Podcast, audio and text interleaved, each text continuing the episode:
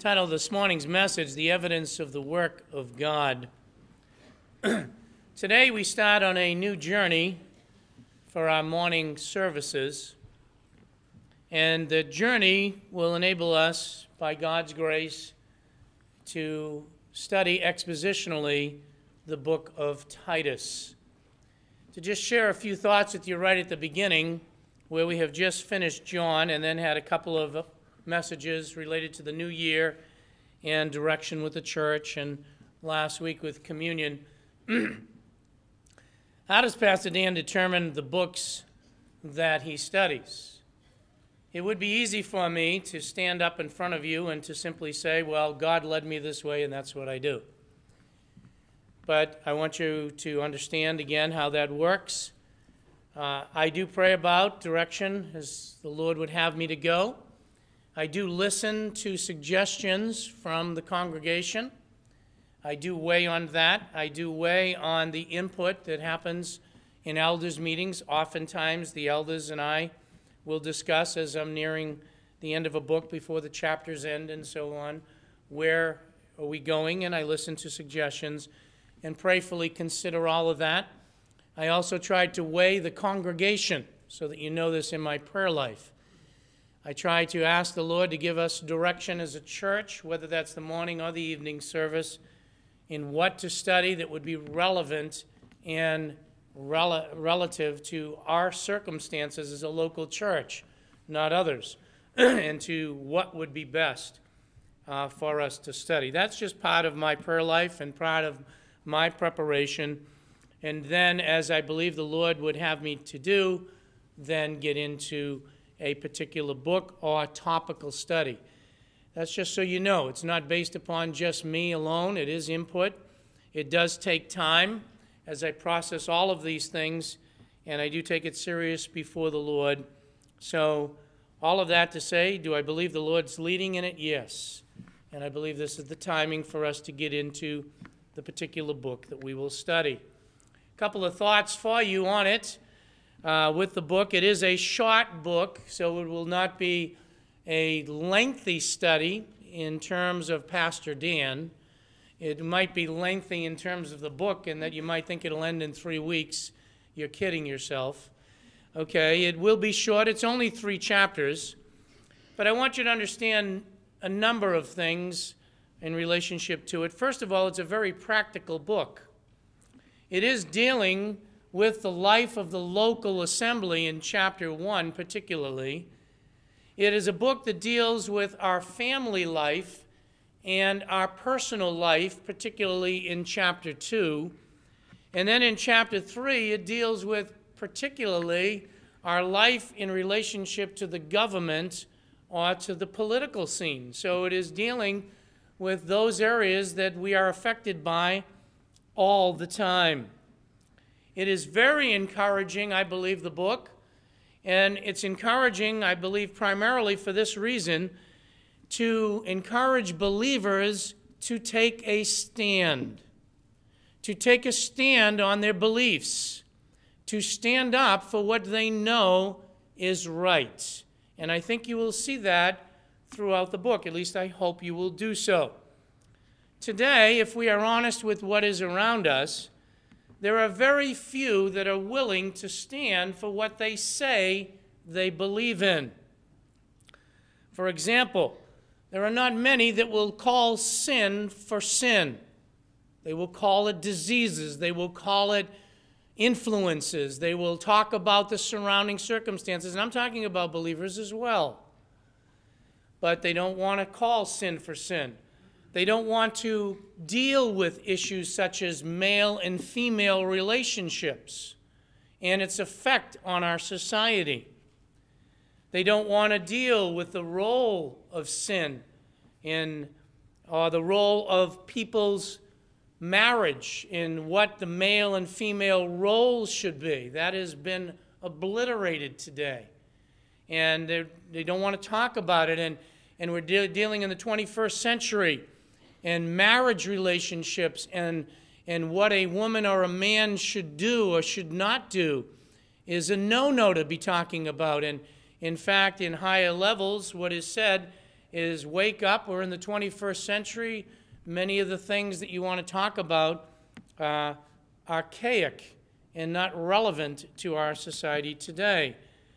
And church leadership and the way it should be structured. I just had a conversation with a gentleman this past week, and I shared that a little bit, I think, with the men yesterday.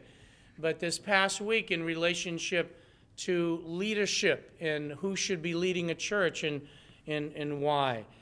And we don't want to take stands often on those things, or we don't want to rock the boat, or we don't want to lack political correctness. And just to deal with it relevant to you as I try to study and prepare, and even as I'm saying this to you, I try to be aware of as best I can without getting too deeply into it.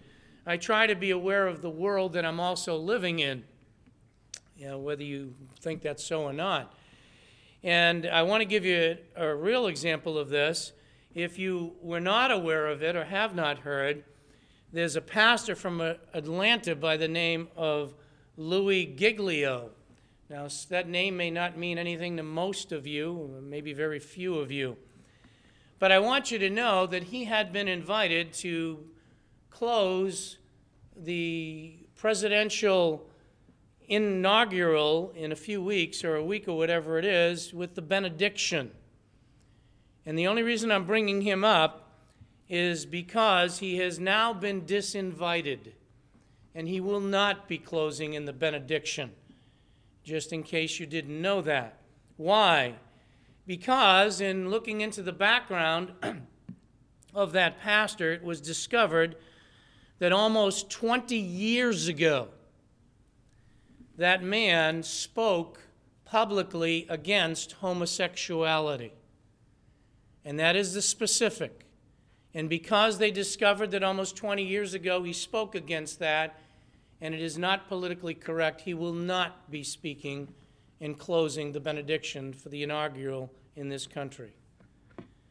Because of such things as this, there are pastors and there are leaders who are also afraid, and I talk to some who are afraid, excuse me, to address any subject that will deal with such matters as I have just spoke about because they are controversial and in dealing with subjects that are controversial, people may leave the church, people may get confused, and so subjects like that get avoided. And I'm only saying that because one of the purposes in writing the book of Titus, excuse me, was for Paul to encourage Titus to stand for what he believed. And I believe that is true of all Christians that we are to know what we believe and we are to stand for it. The book is also very insightful, I believe, in the area of good works. As believers, we throw that around a lot. You are not saved by good works. Absolutely correct. This book will say that. Does good works have a place at all? Yes, they do. And in fact, I do believe that believers in general have a tendency to minimize the concept of good works. Within the book of Titus, we will see that small book that six times that subject is addressed by Titus of how important it is to see that the Christian life has good works in it, not for salvation, but as evidence of the reality of it. I also believe that it is important, if you look at the outline for today, and we will not accomplish all of the outline that I have in the bulletin. I was well aware of that even as I studied. But I do think it's important for us, in order to get a better understanding of the letter that we're going to study, and to properly and rightly divide it. And when I say that, if you're not familiar with that concept, it is to cut it straight. It is to understand it in its context, and it is to understand it as it was intended. Because if we don't do that, you can quote Scripture, you can read any book of Scripture, and you can have your own concepts of it, and it's very easy to misuse verses within a book. And to one of the reasons for expositional study would be to go through the book verse by verse and understand what it's saying so we can rightly divide it.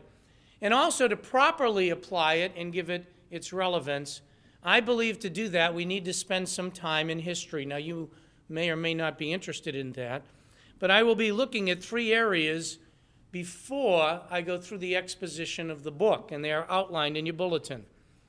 I want to deal with the relationship historically between the writer of the epistle, that is Paul, and the recipient of the epistle, and that is Titus.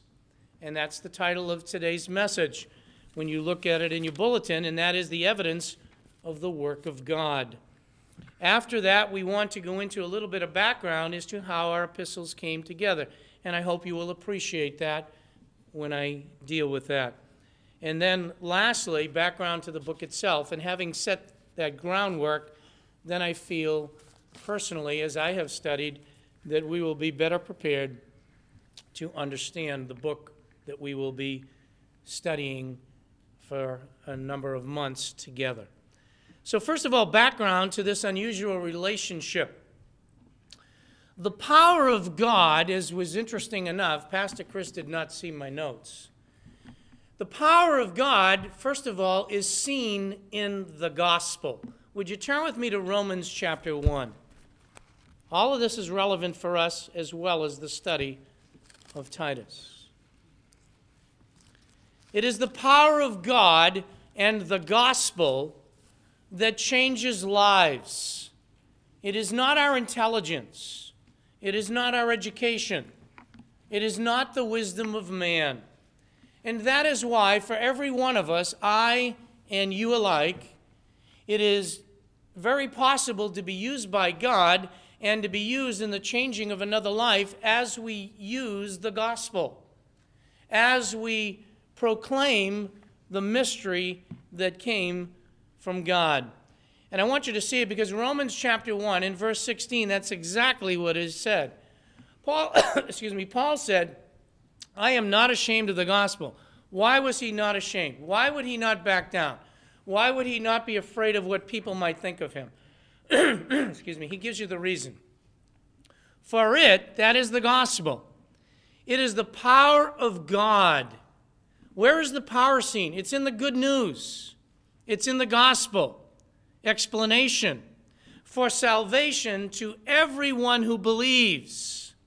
And he said it is to the Jew first and also to the Greek. And we will see that in this relationship with Paul and Titus. It is the power of God that changes a life. It is the gospel. Turn with me to 1 Corinthians chapter 1. You're most familiar with these verses I know.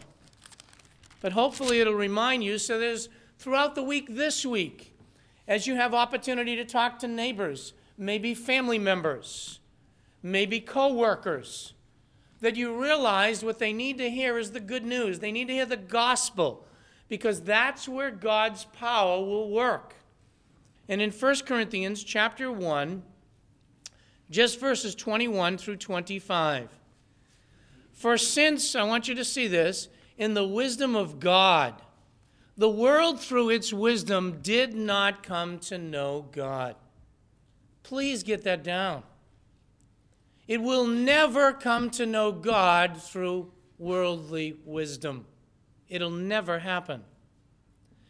He says, God was well pleased through what appears to be foolishness here God was well pleased through foolishness of the message preached. What is that? The good news, the gospel, to save those who believe.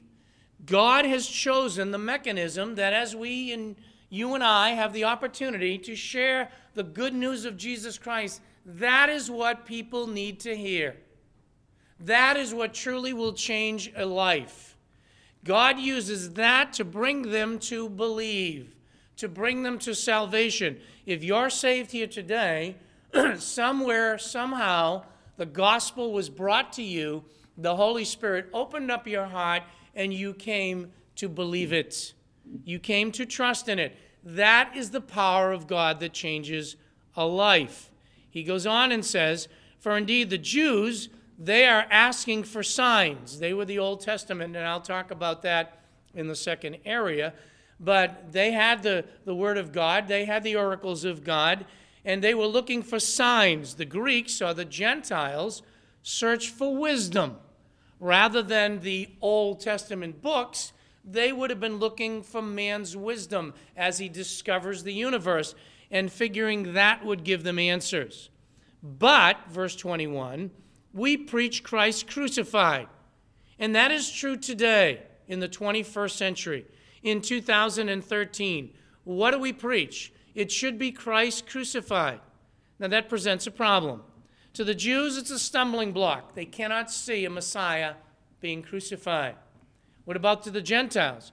To the Gentiles, it's absolutely foolishness. Don't be surprised by your relatives or by anyone when you tell them that Jesus Christ was crucified for their sins. And through the crucifixion, we can find eternal life. It sounds like foolishness. It sounds absolutely dumb to them. But, watch, to those who are the called, and you'll hold on to that not for today, but when we start our exposition of the book. For those who are the called, both Jews and Greeks, Christ, the power of God, there it is, and the wisdom of God. Do not be ashamed of the gospel. Do not be ashamed when you're talking with somebody to say that Jesus is the one way, the truth, and the life. Do not be ashamed of saying that you are a sinner and you need one who died and paid the penalty and price for sin. Why? Because that is the power of God. That is, according to this verse, also the wisdom of God. And that is what brings salvation, not man's wisdom, not man's philosophy, because the foolishness of God is wiser than men, verse 25, and the weakness of God is stronger than men. So it is not man's philosophy. as well as social reform is good. Social reform will not bring people in line with Christ or God. You can change this world and make the environment better and make it a green planet and help with the economy. Economic reform as well will not bring people to Christ. We can talk and debate that till we're blue in the face. We can look smart and wise to those that we talk to as we talk about social change and as we talk about economic change. Those things are good. But understand that it is not the power of God, and it is not what will bring people into a right relationship with Him. Neither will technology. Again, technology is a wonderful thing. And if we took all the wisdom and philosophy of the world in all of the books ever written by men and put it all together, men and women alike, it would not bring people closer to God. All it might make them is moral sinners, which is kind of a no nonsense type of talk. That's all it would do. It is the gospel. And so those things may be good, but it cannot give people a proper understanding of to who God is. It cannot bring a person into a right relationship with God, neither can it change the heart. The only thing that can is the gospel. And we see that in both the writer and the recipient of this epistle, and I wanted to make it simple for you this morning. Paul, who is going to be the writer behind the epistle we will study, was a Jewish leader. Turn with me to the book of Philippians, please, chapter 3. Many of you, I know, have this information and know it well, others may not. But Philippians chapter 3. Paul had all of the right connections Paul had all of the right privileges, all of the right genealogy. Verse 4 of chapter 3. He says, Although I myself might have confidence even in the flesh. Now, watch this. This is pretty bold. If anyone else has a mind to put confidence in the flesh, I far more. Why? He tells you circumcised the eighth day, of the nation of Israel, of the tribe of Benjamin, a Hebrew of Hebrews, as to the law, a Pharisee. He's pretty clear. I have the right genealogy, I belong to the right nation, I have followed the law, and I know it well. That's what he's saying. None of that could bring Paul into a right relationship with God. That is the way people think. If I'm in the right church, or if I'm in the right family, if I've got the right parents, if I read the right books, if I do the right things, it'll bring me into a right relationship. Paul says, if you want to look at anybody, look at me. I had everything that was right. How about zeal? Look at verse 6.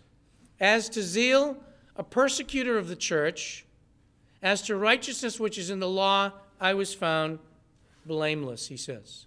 It's pretty straightforward. Paul says, I did everything that the law asked for. You talk about the Ten Commandments, Paul not only knew them, he said he did them. When it came to the church, he persecuted it. He had such a zeal for the things of God. However, he did not know God. And he did not know God, and God took a man. What would take a man that would persecute the church?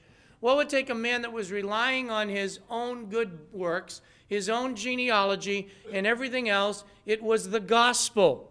When you go to verses 7 and 9, it says, but whatever things were gained to me, those things I have counted as loss for the sake of Christ. More than that, I count all things to be loss in view of the surpassing value of knowing Christ Jesus my Lord. He had persecuted the church.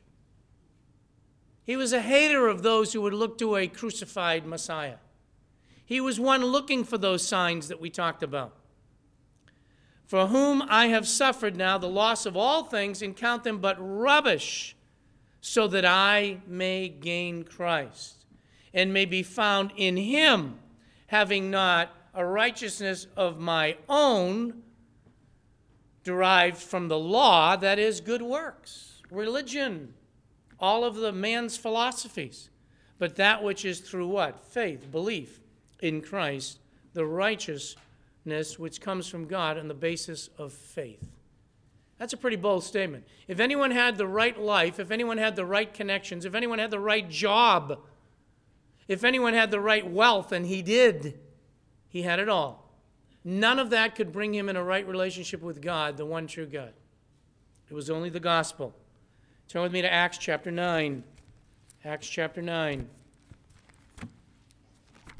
Why all of this is a background to Titus?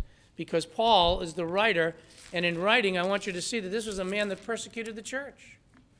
This was a man who was religious. This was a man who had everything the world could give him. But he didn't know God, and it was the same thing, the gospel. And here we just read in Philippians that he persecuted the church. Now look at, I'm not going to go into his actual conversion. You can look at that on your own in chapter 9. But I want you to jump down to verse 11. It says, And the Lord said to me, Get up Go to the street called Straight, now this is Ananias, and inquire at the house of Judas for a man from Tarsus named Saul. This one is the writer of this epistle that we will study. For he is praying, and he has seen in a vision a man named Ananias come to him and lay his hands on him. But Ananias, he had an objection. He answered, verse 13, Lord, I have heard from many about this man, how much harm he did to your saints at Jerusalem. What is going on? And the Lord goes on to say, He's a chosen instrument, verse 15, for me. And after he comes down, jump ahead, go down to verse 19. And, well, I should go back to 18. And immediately after Ananias gets to him, there fell from his eyes, that is Saul, something like scales, and he regained his sight, and he got up and was baptized. He's a religious man now, is baptized as an older man. He took food, was strengthened, and now, for several days, he was with the disciples who were in Damascus, and immediately he began to proclaim Jesus in the synagogue, saying that he's the Son of God. And all those hearing him continued to be amazed and saying, Is this not he who in Jerusalem destroyed those who called on his name? And who has come here for the purpose of bringing him bound, them bound before the chief priests? What did they do to Saul? Saul kept increasing in strength and confounded the Jews who lived in Damascus, proving that Jesus is the Christ. That is a changed life. That is a Jewish man, the writer of this epistle that we will study, whose life was changed totally by the gospel. What about Titus? Well, Titus, the recipient of the letter, first of all, it's interesting, his name is not even in the book of Acts. You would think if he was a companion of Paul, uh, Saul converted to Paul, that we would read a lot about him in Acts. We don't. There is very little known about him. In fact, in our New Testament, there are only 13 references to his name, nine of which are contained in the Corinthian letters, Second Corinthians, some of which you read in the responsive reading this morning. However, we do know some things about Titus. What do we know and what can we assume from the information that is given to us? I opened up in Galatians for a reason. If you go back to Galatians chapter 2, we find out that he was a Gentile. He was not like Paul. And that's why I'm talking about at the beginning this unusual relationship the handiwork of God.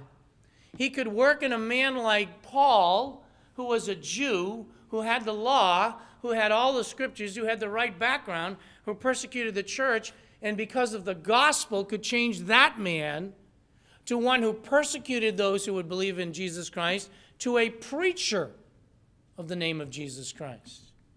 And he could take a man like Titus, who is a Gentile. If you look at verse 1, you see that he is there with Paul of Galatians chapter 2. And in verse 3, it says specifically, Not even Titus, who was with me, though he was a Greek. Now, we just read in Romans chapter 1 that the gospel is the power of God that's able to go to the Jew first and also to the Greek. And as we pick up this letter from Titus, you know, what in the world is going on here? You've got a Jewish man who is a partner with a Greek man because the gospel has changed both a Jew and a Greek from people who did not know God to people who love God and are working for the same cause. Does it sound like Fellowship Bible Church? I think so. He has taken people like you on this side, people like you on this side, people like me in the pulpit, people like those that are serving in the nursery, that are those serving in junior church, the people in the back hall, the people in those rooms who didn't know one another. And it is only through the gospel that he has brought pe- people from different backgrounds to be involved in the body of Christ, to be part of the body of Christ, to be one in him, and to be working because they know, working together because they know God. Because they have been changed from the inside out. That is the power of the gospel. When I was a teenager, I looked forward to hitting home runs in the South Common, hoping to hit a white church across the street. True story. I used to enjoy taking rocks and throwing them at that white church. In that white church was Pastor Stringer preaching the gospel. Today, I am standing in the pulpit that's a result of that church and its growth in the gospel. Today, you are sitting in this church, if you are saved, because of the gospel. And there are things that we have in our past and things that we would never comprehend were possible. But God is able to take and change the life from the inside out. And I bring us back to the gospel because now the recipient of this letter is a man who is a Greek, not like Paul at all. But we know that he was probably, go with me to Titus chapter 1. He was probably a personal, and I say probably, the exam, ex, uh, the language isn't exact enough to determine it, but I think it's pretty close. He was probably a convert of Paul. How do you know? Titus chapter 1, verse 4. We'll expound on it in detail later. But it says to Titus, My true child in the common faith. Just like what? I became a convert of Pastor Stringer. I ended up attending a Bible study. Little did I know he was the one that was pastoring the church I was throwing rocks at. Heard the gospel, and I became a disciple of Christ because of that. Titus became a Greek, was a Greek, and became a disciple, a child of God, probably through the ministry of Paul. He is a fellow worker of Paul. He was a dear companion. Would you turn with me to 2 Corinthians chapter 8? 2 Corinthians chapter 8. Look at verse 23.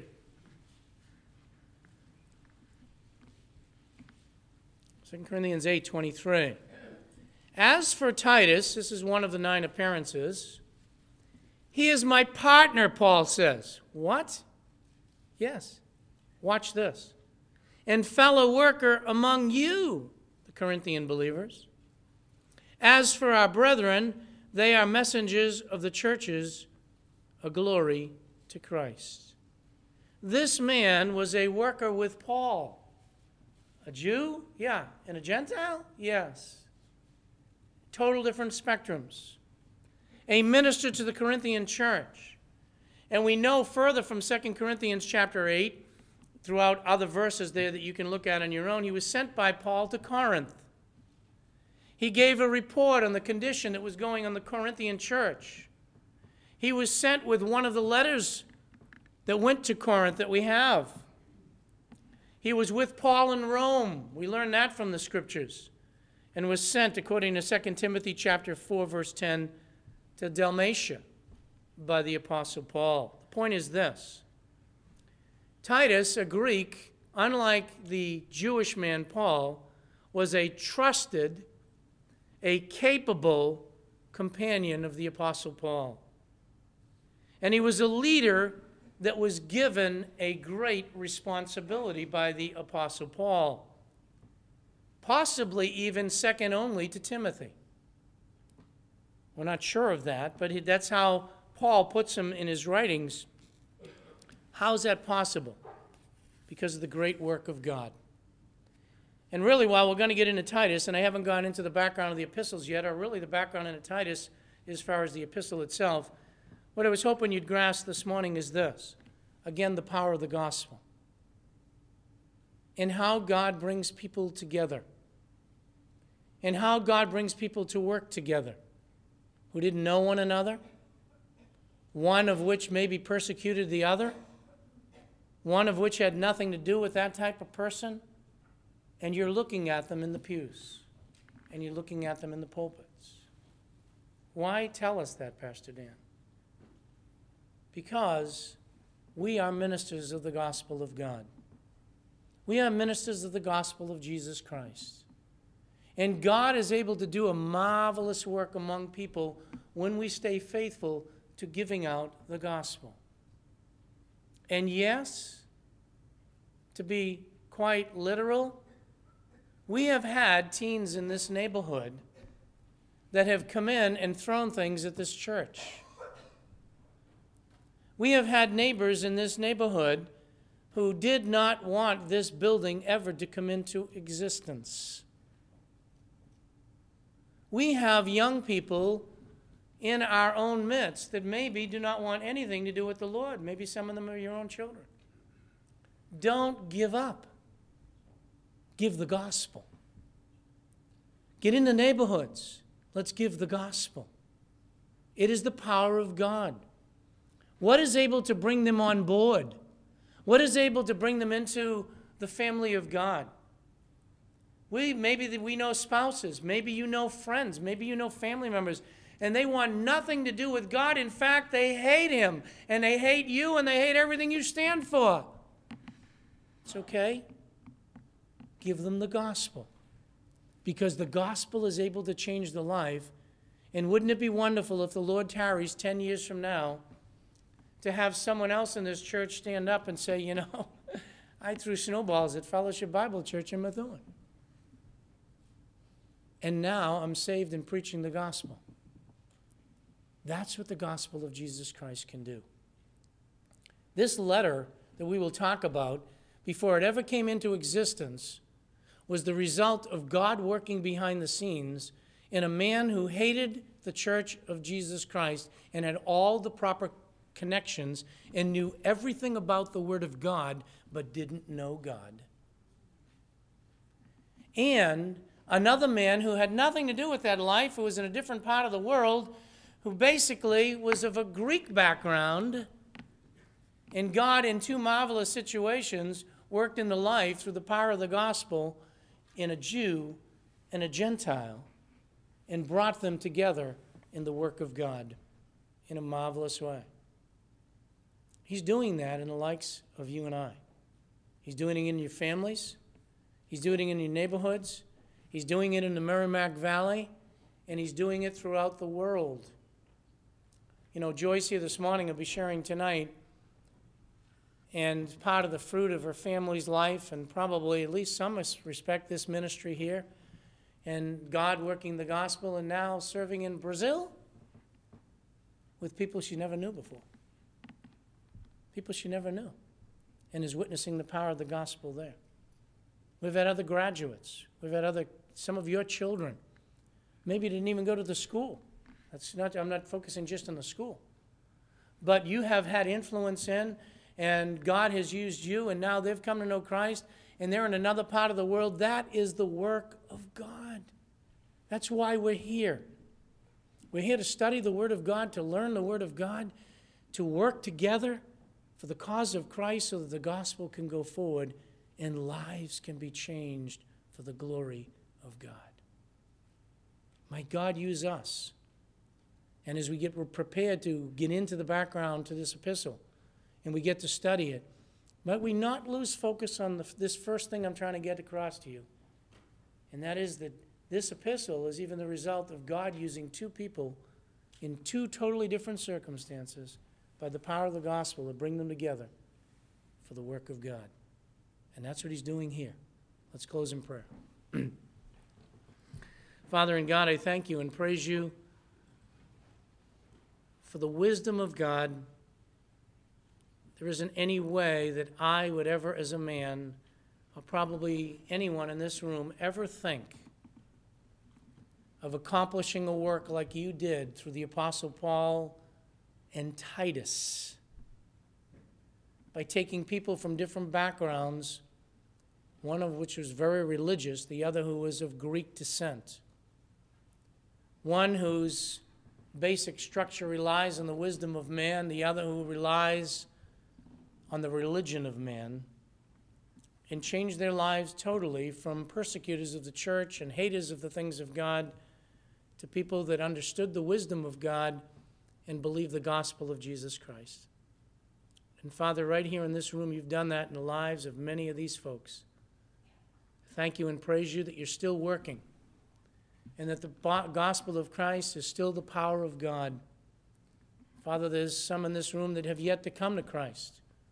And I pray that you'd help them to see that the gospel of Jesus Christ is the only power that will break their heart and bring them in a right relationship with you. And we pray, Father, that you would change those lives, that they would be part of working within the body of Christ for the glory of God and have a life changed. And Father, for those of us that you've brought to Christ, might we work together for the glory of God, not with eyes focused on what we're doing, what others are doing or not doing, but Father, on what you are doing in a marvelous way as you continue to build your church. We pray these things in Jesus' name. Amen.